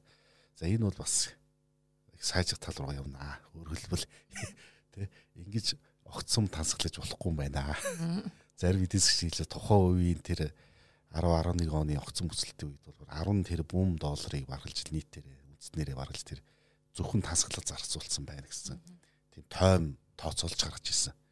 Тэгэхээр яг энтэй адилхан бүх хүндрэл бэрхшээл дандаа эрэг боломжийг дотор тээж агуулж идэг. Хүндрэл бэрхшээл асуудал тийм ээ. Тэн дотор ядаж одоо асуудал хүндрэлээ доор очиод хүмүүс болохгүй мэнэ сэхэрэд гараад ирнэ гэж бас л эрэг боломжийг хэлж идэг тийм ээ. Одоо бол эдийн засаг сайн явж байна хүмүүс маань бизнесүүд маань бас энэ тансаглах гэхээс илүү бас хонтол руу баялаг руу тэр зүйлийг чиглүүлэх тухай бодож сэтгэж ярьдаг. Бас улс орны бас бодлого маань ч тийшээ чиглэж байгаа. Бас сайн нэг зохио. Яг тэр 10 яг тэр эдийн засгийн хямрал дагуулж явах асуудал өндөрч явах үед бол маш хэцүү байсан. Гэтэ энэ бас дотроо сайхан зүйлийг агуулж ижээ. Бас нэг хүмүүсийн сэхэрлийг агуулж ижээ гэж энэ зүйлийг харуулж байгаа. Хямрал бас өөрөө байнга боломжийг авчирдаг гэдэг санаа бас энд хэлж байгаа шүү дээ тий. Ялангуяа сүүлийн үе тэр одоо ингээд бүх нийтээр ярьдаг ус Uber Uber байна. Airbnb гэл айгу том том бизнесийн инновац шингэсэн модельүүд бол яг тэр 2009 8 оны эдийн засгийн асар одоо хэцүү үеийн үед гарч иж исэн шинэ арга хэлбэрээр явуулж байгаа тэр технологи тийм ээ бизнесийн. Тэгээд яг л өөрөөр хэлбэл яг энийг л харуулад байна л да. За энэ дээр өөр хэлэх зүйл байна уу? Энэ бүлэг дээр. Би зүгээр нөгөө энэ бүлгийг бас яг зүгээр нэг тийм тариа үр тарихтай төсөөлсөн байхгүй юу? Бид нар үрээ суулгаагүй очиж тариа хурааж авахгүй штэ тий. Тэгэхээр үрээ заавал газартан суулгах хэвээр услах ажлууд нь бол биднийх а байгаль тэндээс тариа тариа гаргаж ирэхийг байгаль хийдэг. Тэгэхээр бол ерөөсөө үрээ хий хийх ёстой зүйлээ хийж хахад тэр зүйл хизээ нэгэн цагт бол угаасаа биелэлээ олон тариа бол тий хурааж авах боломжтой. А үрээ тариагүй ижиж юм хүсээд идэг хүмүүс дээ тий. Тариа хураад. А услахгүй байж бас би тариа хураана гэ бас бүрүүдэд л бас болохгүй. Тэгэхээр хийх өөрөөсөө хийх ёстой зүйлээ хийцэн байхад бол тэр зүйл бол аяанда бүтгэх нь ойлгомжтой. А энэ бодит байдал дээр бэлээ олох нь бол боломжтой гэдэг ийм зүйлийг ойлгуулсан болов гэж энэ бүлгийг харсан. За тэг дүгнэлтийг нь хийх үү яг уу дөрөв дээр. Тэгэхээр яг энэ цалмгийн ярьсан үргэлжлүүлэхэд одоо тэтгэргөө хөрснөөс ургаад гарч ирэхэд бас нэг хэсэг хугацаа болдог тий. Тэгээд ургаж яхад нь хөрсөн дотроо үнцээ одоо үрчин ингээд доош нь зааж байгаа. Тэгээд дэше саялж гарч ирэх нь процессын дунд нь яагаад урахгүй байна гэл ингээл нэг ухаал нөгөө тийг үзэх юм бол нөгөө урамлаа гэмтээгээд тэгээд тэр урахгүй болчих шүү дээ. Тэгэхээр ямар ч юм процесс гэдэг. Бидний өөрсдийн хувь хүний хөгжил буюу одоо амжилт гаргах явц одоо энэ эрүүл болох явц ч гэдэг юм бүх юм өөрийн гисэн цаг хугацаатай. Тэгэхээр тэрнийг төрүүлж нөгөө нэг үр дүнгээ хүсээд наан өөрсдөө зовоод идэх байхгүй. Би ингээд өөрийгөө өөрчилж идэв шүү дээ. Би тийм юм хийчихэд шүү. Би тийм мэдлэгтэй болчихсон шүү. Ягаад одоо болохгүй байх гэл нэг болохгүй юм соёлж гарч ирээгүй байхад нь л ингээл нэг яарал. Тэгээ тэрнээсээ олж заваал тэгээ өөрийн хийж чадах байсан чи тийм үү? Бүтээж чадах байсан мөрөөлөө биелүүлэх тэр гол юм аа. Саяч гад байдаг тал амьдрал дээр харагддаг тийм за баярлаа за одоо бүгдээрээ тав дахь бүлэг рүү орцгоох уу? Тав бол санаа сэтэл хүсэл тэмүүллийн хүч за энэ дээр манайхан За санаа сэтэл гэдэг бол угаасаа хүчтэй зүйлээ. Бүгдээрээ мэднэ те. Ямар санаа агуулж юм хийдэг вэ гэл. Зүгээр санаа гэдэг үгэн дээр яриа л те. Одоо эмч нэслийнхаа ширээн дээр нэг хүнийг алдчихлаа гэж үтэ те. А тэгтэл бас нэмүү санаатай хүн гудамж нэг хүнийг бас цааш нь харуулчлаа гэж үтэ. Ижилхэн үр дүн хүн эмцсэн Тэгтээ тэр хоёр хүний үлдсэн хоёр хүний санаа сэтэл өөр байсан. Нэг нь хүнийг аврах гэж нөгөөх нь бол эсэргээрээ тий. Тэгэхээр санаа сэтэл гэдэг тэр хүчийг бид нэр зөв одоо энэ хуулиндаа тайлбарснаа зөв ашиглаж чадах юм бол ертөнц гэдэг чинь бидний тэр санаа сэтлийг биелүүлэх гээд бүх юмаа нөгөө зөвхөн багалцсан мэт. Санаа. Тэгэхээр зөв санаа сэтэл буюу нэгэн үзүрт сэтгэл гэж байдаг шүү дээ. Одоо нэг юмд тууштай байх. Зөв санаа сэтгэлээ тавьсан бол ертөнц буюу энэ байгалийн хүч чинь бидний тэр мөрөөдөл тэр санаа сэтгэлийг биелүүлэх гээд өөрсдөө зохион байгуулалтанд орчихсон байдгийг шүү гэдгийг энэ ном дээр тайлбарсан ба. А наан бид нар одоо нэг хаврын тэнгэр шиг санаагаа байнгын хувилгаад битий бай. Санаа сэтгэл чи өөрөө хүчтэй юм аа нэг юмда тууштай бай гэдгийг энэ дээр тавьсан байна. За өөр хэлэх зүйл. Нэгэн үзүр санаа гэдэг нь хөдөлшгүй зорилгоос үл ташаарах анхаарлыг илнэ гэж хөвлөрөх асуудал ярьж штэ тийм.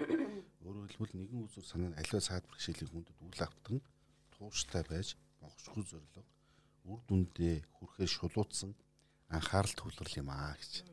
Тэгэхээр хадаа хувь хүн дээр биш та амьдралынхаа зорилго тэмүүллийг тодорхойлох юм бол тэр жанжин шуум маадгалаа яваад чадна. Тэгхийн бол нөгөө яг энэ хууль үйлчлэн. Байгууллагын хувьд бол байгууллага алсын хараа үнэт зүйлс эрхэм зорилгоо тодорхойлох юм бол гажуудахгүйгээр яг тэр зорилго чиглэлийнхаа төлөө явхад нөгөө хорвоо дэлхий тэр ертөнц танаа байгууллагын таны одоо тий зорилгыг биелүүлэхэд туслах нь байна. Асар их ирч хүч танд туслахаар ардчих үлдэж байна гэдэг санаа. Тий. Санаа сэтэл зүв байх гэдэг бас тэр нь зүв байх. Тий. Санаа сонин тэм төлхөр байгаа. Тэр нөгөө Jim Collins гэж мундаг хүн байгаа. Тэр сайнаас агуу агууд гэдэг тэр номыг бичсэн. Jim Collins гэдэг хүн 15 салбарын маш их олон мянган компаниуд дээр судалгаа хийгээд амжилтанд хүрсэн компанийн тухай ярьдэн штэ тий. тэр номон дээр байдаг тэр 5 дугаар түвшний удирдахч хэсэг нэг өөрөлд компанид агуулгах зөвлөлдөг зүйл удирж байгаа хүмүүсийн тийм одоо мөн чанарын тухай удирж байгаа хүмүүсийн зан төлөвийн тухай ярьж байгаа байхгүй. Тэгээ яг энэ 5 дугаар түвшний удирдахч нь өөрөө ихэвчлэн одоо нэг гоё ганган стаг ялцсан хүмүүс ингээл тэр компаниудыг аюу амжилтанд хүргэдэг байх гэж бодоод хүү байгаа байхгүй. Хин ч анзаарагдамгүй тий. Одоо бүр харахад бол хэл ярианы хөгжлөндийн гой цооцч биш тийм ээ.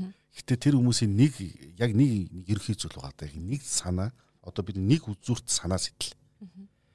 Яг одоо ганаг шилдэг тэр вишн буюу алсын хараа руугаа хандсан. Тэр тууштай явж чаддаг. Энэ шинж төлөв. Энэ тухайн компанийг тийм агуу том компани болгож хувирч байгаа яг өдөрж байгаа хүмүүс гэж.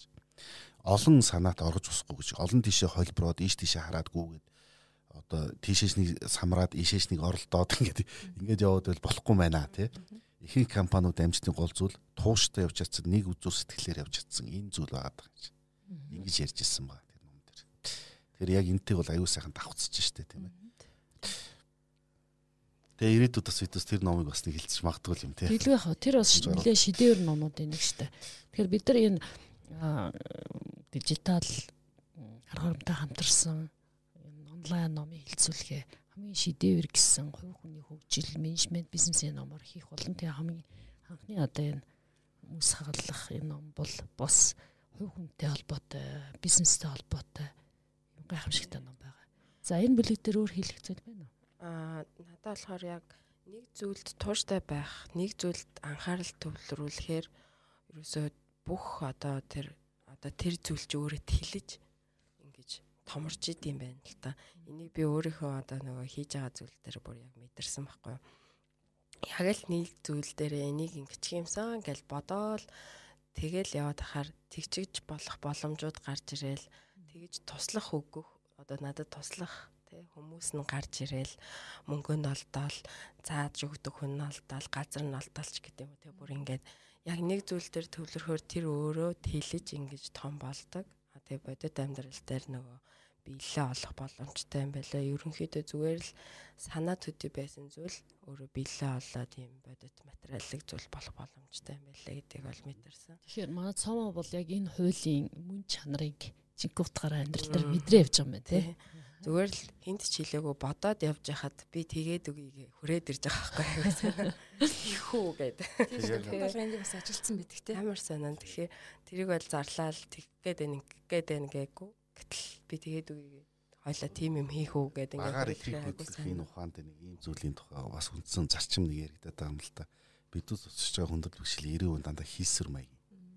Одоо 100% гэл үзэн шүү дээ. Айхтар том асуудал байна бол 90% нь оролцлын хийсвэр төсөөлийн бэрхшээлүүд их байдаг хамгаалж идэг. Тэр нөгөө нэг ухамсарт болон далд ухамсарт сэтгүү гэж яриад байгаа шүү дээ. Автомат юм чинь нөгөө бидний өдөрт үлдэж байгаа бүх үйлдэл үг хэлэл үзэл бодол 95% шийдчихдэг ч жоохгүй нэг 70 ухамсарт бий болсон зүйл.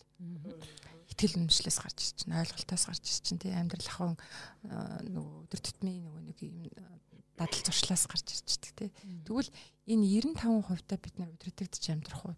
Тэр маань бас одоо дандаа үнэн биш болчиход байна шүү дээ. А тэгвэл үлдсэн тэр 5%-ийн тэр ухамсарт одоо сонголтуудыг ухамсарт одоо тэр ойлголтуудыг ашиглаж сурахын тулд энэ ном манд бас бидний чиглэлт хичээгээд байгаа юм л да. Тий, яг тэр ухамсар сонголтуудаар дээрээс нэмээд нэг нэгэн санаард үзүүрийн үрээр өөр сайн сайн санааны үзүүрийн үрээр энэ нөрөлвөл тэр боломж тэр асуудал бэрхшээл өөрөө боломж болгоод хувирчдаг.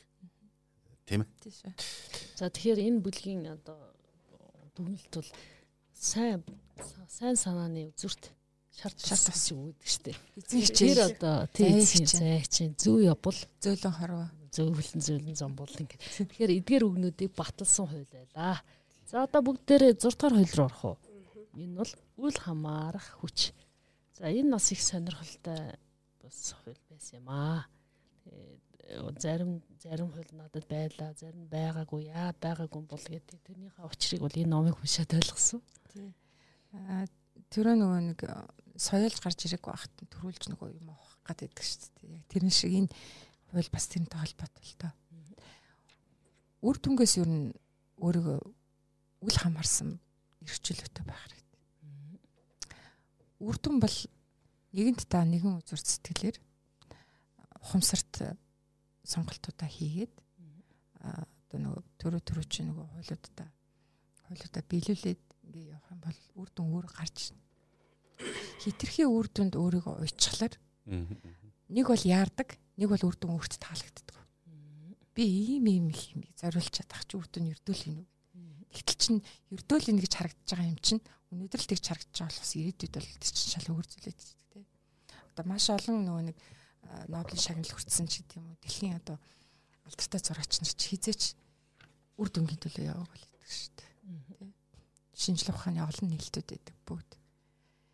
Зүгээр л санаандгүй зарим гараад ирсэн, зарим нь зүгээр л сэтгэлээрээ юм уу одоо уран бүтээлээ гаргачихсан байж дээ. Тэгтэл тэрний үр дүн нь бол өнөөгч хүртэл дурсагцаар байгаа хэдэн зууны амьдралтай байждаг. Яг тэрэн шиг үрдүн гэдэгт хитрхи өөрийгөө бас хязгаарлуулж хитрхи өөрийгөө нөгөө барьж чалж болохгүй. Үрдүнгээс нэгэн юм хийсэн бол үрдүн гарах нь тодорхой гэдэгт итгэлтэй л байхад бол. Тэгээд үрдүнгээс өөрийгөө хамааруулахгүй байна гэдэг чинь өөр илүү химиг бүтээх бүтээлч одоо эрхчлөө хүнд болгочдөг. Тэрийг л гол нь тайлбарлаа. За баяр.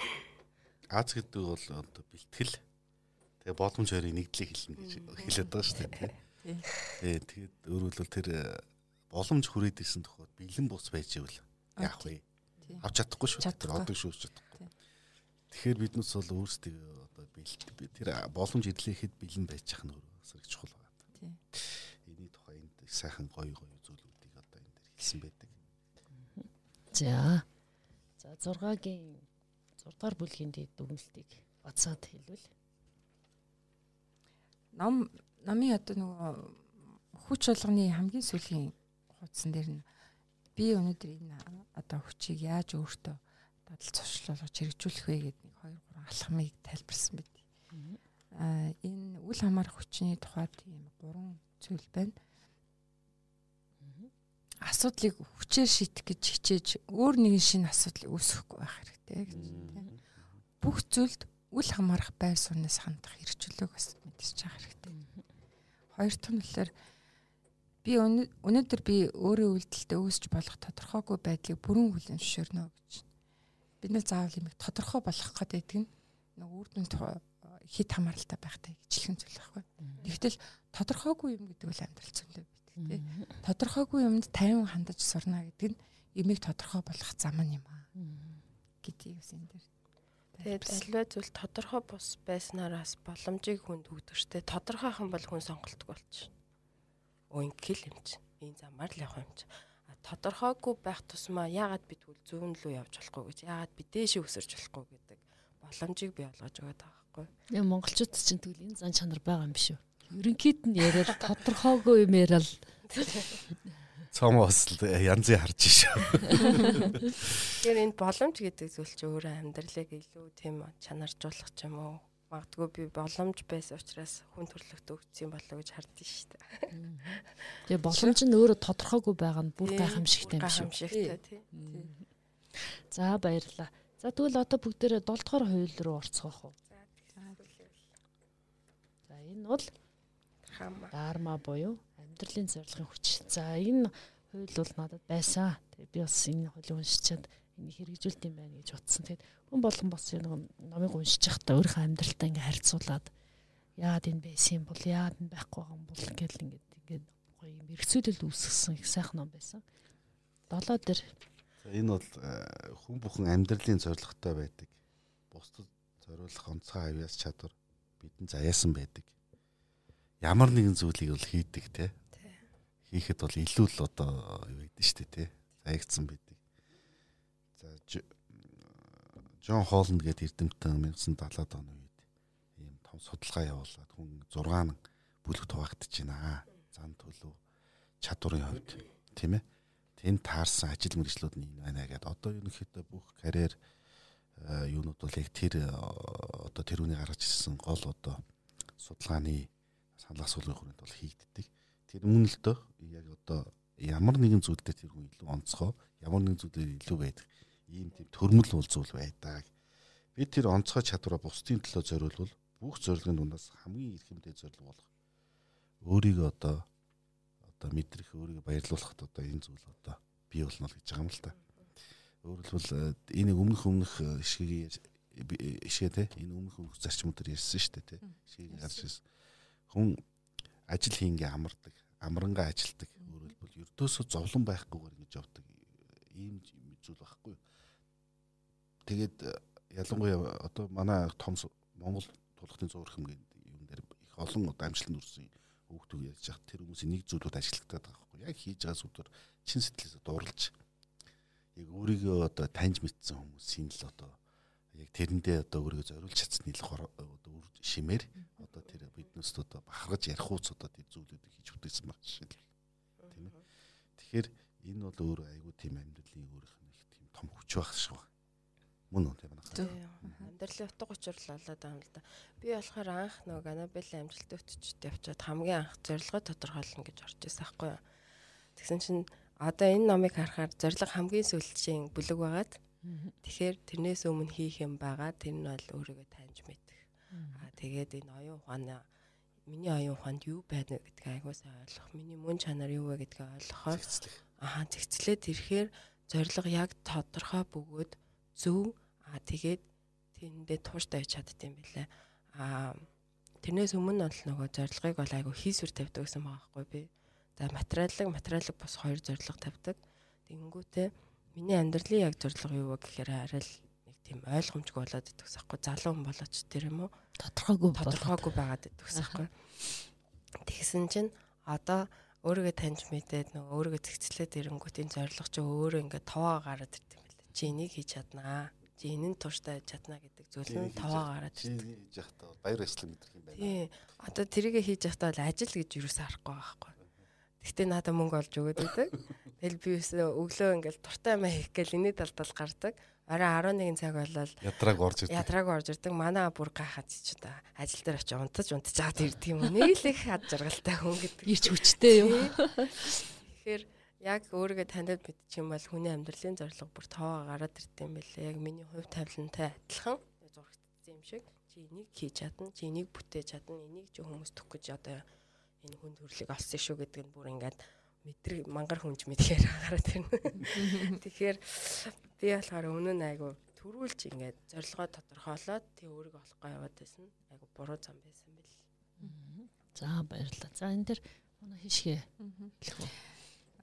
даарма буюу амьдралын зорилго гэж буюу одоо нөгөөдгөр бараг л би яах гэж хүн болж төрсөн юм бэ? Юу хийх гэж одоо энэ ертөнцийн тэр хүн болоод төрчөө гэдэг тохиолгоод байгаа байхгүй.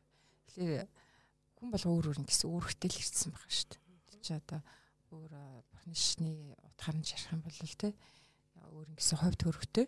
Тэгээ тэр хувь төргөө ихэн дагуу одоо тэрийгэ таньж мэдрээд тэр үүргээ сайн биелүүлээд явбал одоо хийс ажлыг гүйцэтгчлэл гэж ойлгоод байна шүү дээ тий. Яг тэрэн шиг одоо яг яах гэж бид нэр хүн болоод төрчөө идэх гэж уух гэж хүний дэсэтэргөө сурцсан юм дахиж сурах гэж биш бид нар ямар нэг юм бүтээх гэж л ирсэн байгаа тий. Тэгэхээр өөр дэлхий дээр 7 тэрбум хүн гэж ярьд. 7 тэрбум хүн болгон өөр өөрийн гэсэн хувь төрхтэй өөр өөрийн гэсэн зорилготой а тэрийгэ биелүүлэх өөрөө өөрийн гэсэн 7 тэрбум ялгаатай арга замтай авиастай ирсэн байдаг гэж энэ ном дээр тайлбарлаж байгаа. Тэгээ тэрийг бас үнэн гэж боддог. Нэг ажлыг чинь хүн 7 тэрбумын зарг үздэг нэлтэй жишээ нэг төрлийн ажиллалаа гэдэг. Тэмэлэр энийг яаж таних вэ гэхээр эхлээд би өөрийгөө танихаас эхлэх юм байна. Би хэм бэ гэдэг.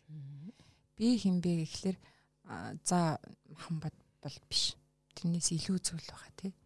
Нэгдүгээр хуулийн дээр тайлбарсан шиг тэр их хүчийг агуулж байгаа бодгал байгаа. Сүнслэг оршихуй байгаа. Энийгээ таниад тэгвэл би яг юу хийх дуртай юм бэ? Өөртөө нөгөө илүү холбогдоод дээд мөн чанартаа илүү холбогдоод ирэхлээр хийх дуртай юм өөрөө таньж харж чаддаг. Тэгэхээр монголчууд одоо дээрээс нэг хүнд тусалж яа хүнд тусалж яа хүүхдүүдийг өсгцэн байдаг шүү дээ. Багаас нь хүнд сайн тусалж ээж автай хатуу нартай найз нөхөдтэй сайн тусалж. Энд цаадгүй ухаанаар юу гэжсэн гэхэлэр хүнд өөрт нь өөрийг нь таниулах. Тэр дуртай амийг нь мэдрүүлэх миний амьдралын зорилго юу юм бэ гэдгийг багасаа өөрөө өөртөө төлөвшүүлэх яг л тэр дадлыг бий болгочихсон байна. Бусдад тусалж ич өөрийнх нь туртай би хийх туртай зүйл юу юм бэ гэдгийг мэддэг. Бусдад харилцаж ич одоо чадвараа олж авчдаг. Тэгэхээр энэ одоо ч гэсэн одоо нэгэнт одоо өө би одоо өнгөрцөн юм дөө би өөрийнхөө дуртай юмыг мэдэхгүй юм байна дөө гэж хүм бас бодох хэрэггүй. Хүн сайн туслаад. Хүнтэй яриад. Хүн сэтгэлээрээ хандаад. Одоо өгжээ. Тэхийн бол таны авах зүйл буцаад ирнэ. Тэр авах зүйлээсээ та өөрийнхөө амьдралын аа яг одоо гол чиглэлч олно шүү дээ. Одоо манай найзын донд ярьдаг л би бол нэлээд төч харцсан. Тэгэл амьдралаа хөрчлөмөр нэ хөрчл миний хийж байгаа ажил биш ээ биш гэл тэгэхээр чи яг юунд дуртай? Юу хийх дуртай? Цаг хугацаа мөнгө хайрлахгүйгээр одоо юу хийх дуртай гэдгийг чи нэг олоодох. Нилээн бодож бодож хичнээн сараар бодсон шүү дээ бараг л. Гэхдээ би ер нь юунд ч дуртай мэддгүй юм байна гэж ярьж байгаа. Айгүй олон тийм хүн байдаг. Хүн таны насных ч биш. Миний насных 20-од насныхан ч 20-од 30-аад 40-од 50-ад насныхан гэдэг.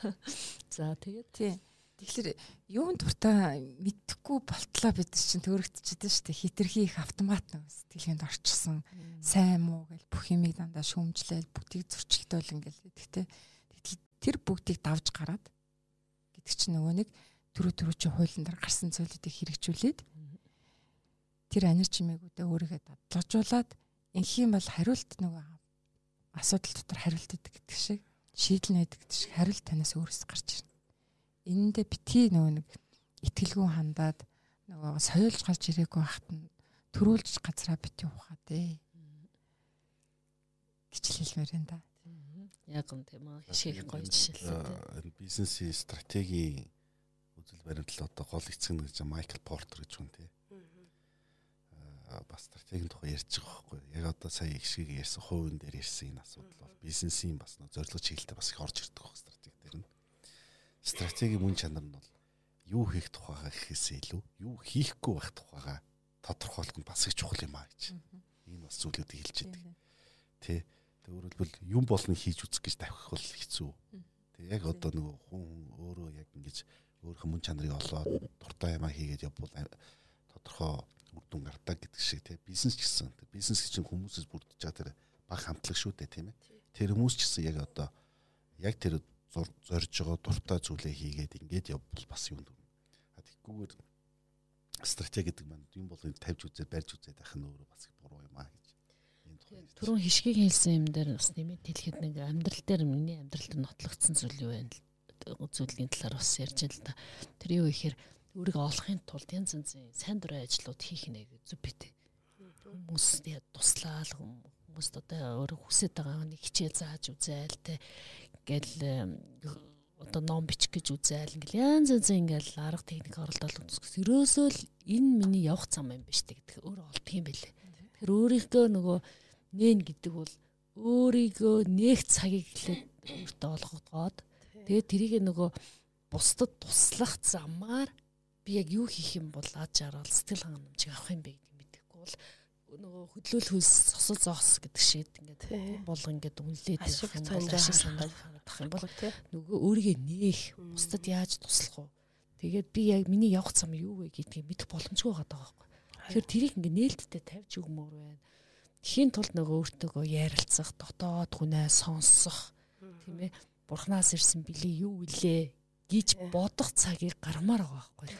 Энэ орчингойл яг ганабил бий болгож өгдөг боломжууд энэ Аа тэгэд канабелт маш олон хүмүүс явж байгаа.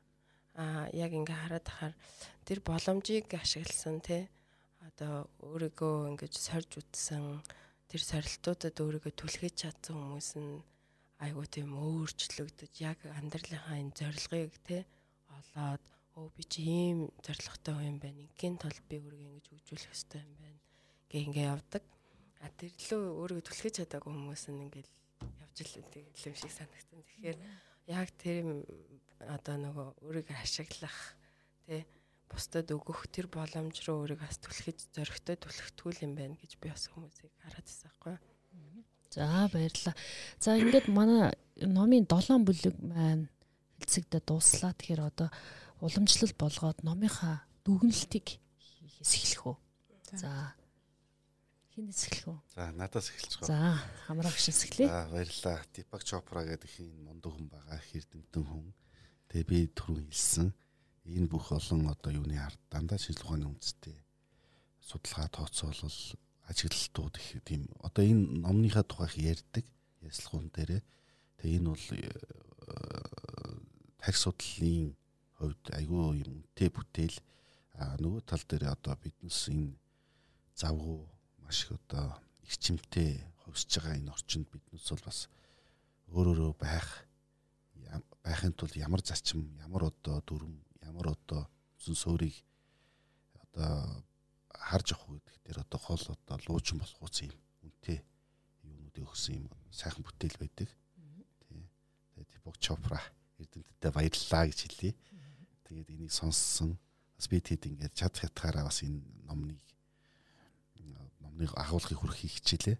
Тэгээ ном өөрөө хилцэх тусмаа их зүгээр та ухадчихсан бас ингээд хамт олноороо ч юм уу эсвэл найз өхтөрөө тухайн нэг юм э, мундаг одоо юм шидэв бүтээлүүдийг авч уншаад хоорондоо ярилцаад ингээ явж ивэл бас э, номыг олон дахин уншсан мэт юм айгүй нэг нарийн одоо нюансуудыг гаргаж ирдэг.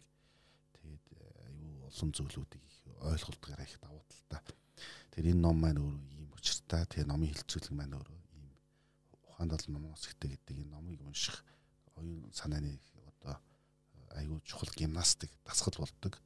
Тэгээ ном уншиж байгаа үед ерөнхийдөө дандаа ингэж хийсүүлэн сэтгэх бодох төсөөлөх одоо шийдвэрлэх ажил юу төсөөлөх энэ одоо зүйлүүд ажиллаж идэг учраас хүний энэ их чухал юм а ялангуяа бизнесийн толгойлж байгаа хүмүүсүүд бол багадаа л жилдээ 40-с 50 ном уншсан байдаг. Дандаа шинэ тутам гарч ирж байгаа хамгийн одоо сүүлийн үеийн аюу хэрэгцээтэй номнуудыг хувийн хөгжлийн за янз бүрийн номууд уншиж идэг.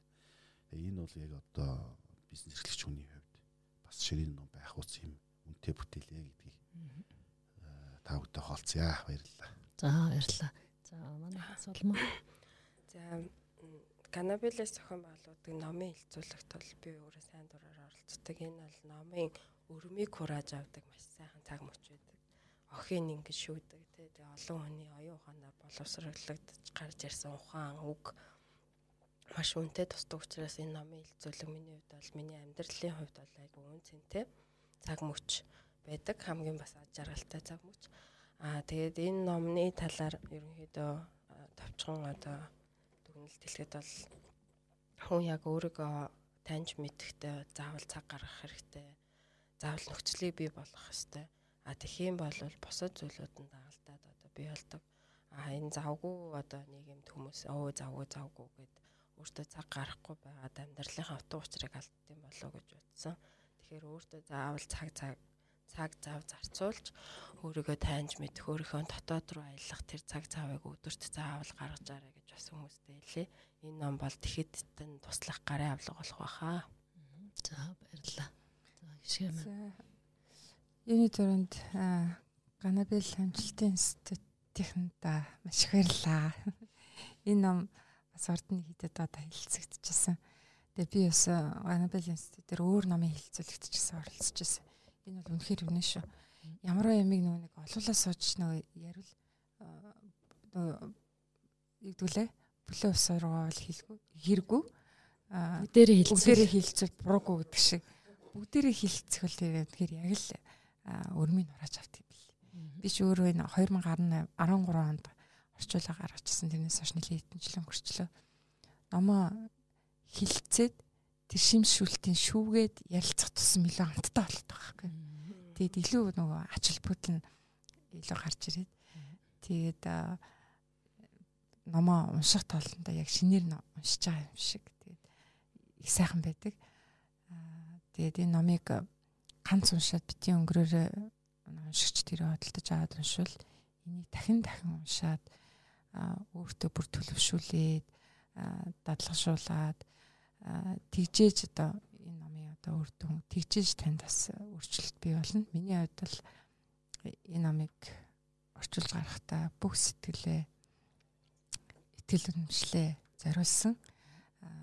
Энийний дагуу миний амьдралд маш олон өөрчлөлт гарсан. Би өөрөө хувийнхөө хувьд өөрчлөгдсөн гэж боддог. Тэгээд гандлгарагчтай маш их баярлалаа. өнөөдрийн хэлэлцсэн сонсоод маш их баярлалаа. За баярлалаа. Тэгэхээр манай энэ номын хэлцүүлэг бол сүүлийн 7 жилийн турш олон удаа хэлцэгдэжсэн. Тэгээд танхимын байдлаар хийдэг. Энэ удаан анх удаа дижитал хар хоромтой хамтарч подкаст хэлбэрээр хийж байна. За энэ удаагийн номын хэлцүүлэгт манай Ганабел институтын төгсөгч амжилтын хөтөч хөтөлбөр сурагч багшийн амжилттай төгсөгч мөнх цолмон байна. За энэ номын орчуулагч Эрхэм найз хишгэ маань. За манай Ганабел институтын бизнесийн зөвлөх Helbech Construction компани CEO амарснаа оролцлоо. Тэ та бүхэн цаг гаргаж бас энэ номны үн цэнийг одоо олон түмэнд таниулах энэ үйлсэд оролцсон та бүхэн талархлаа илэрхийлье. Баярлалаа та бүхэнд. Баярлалаа. Баярлалаа. Дараа дараагийн сонирхолтой номын хэлцүүлгээр болцъя. За.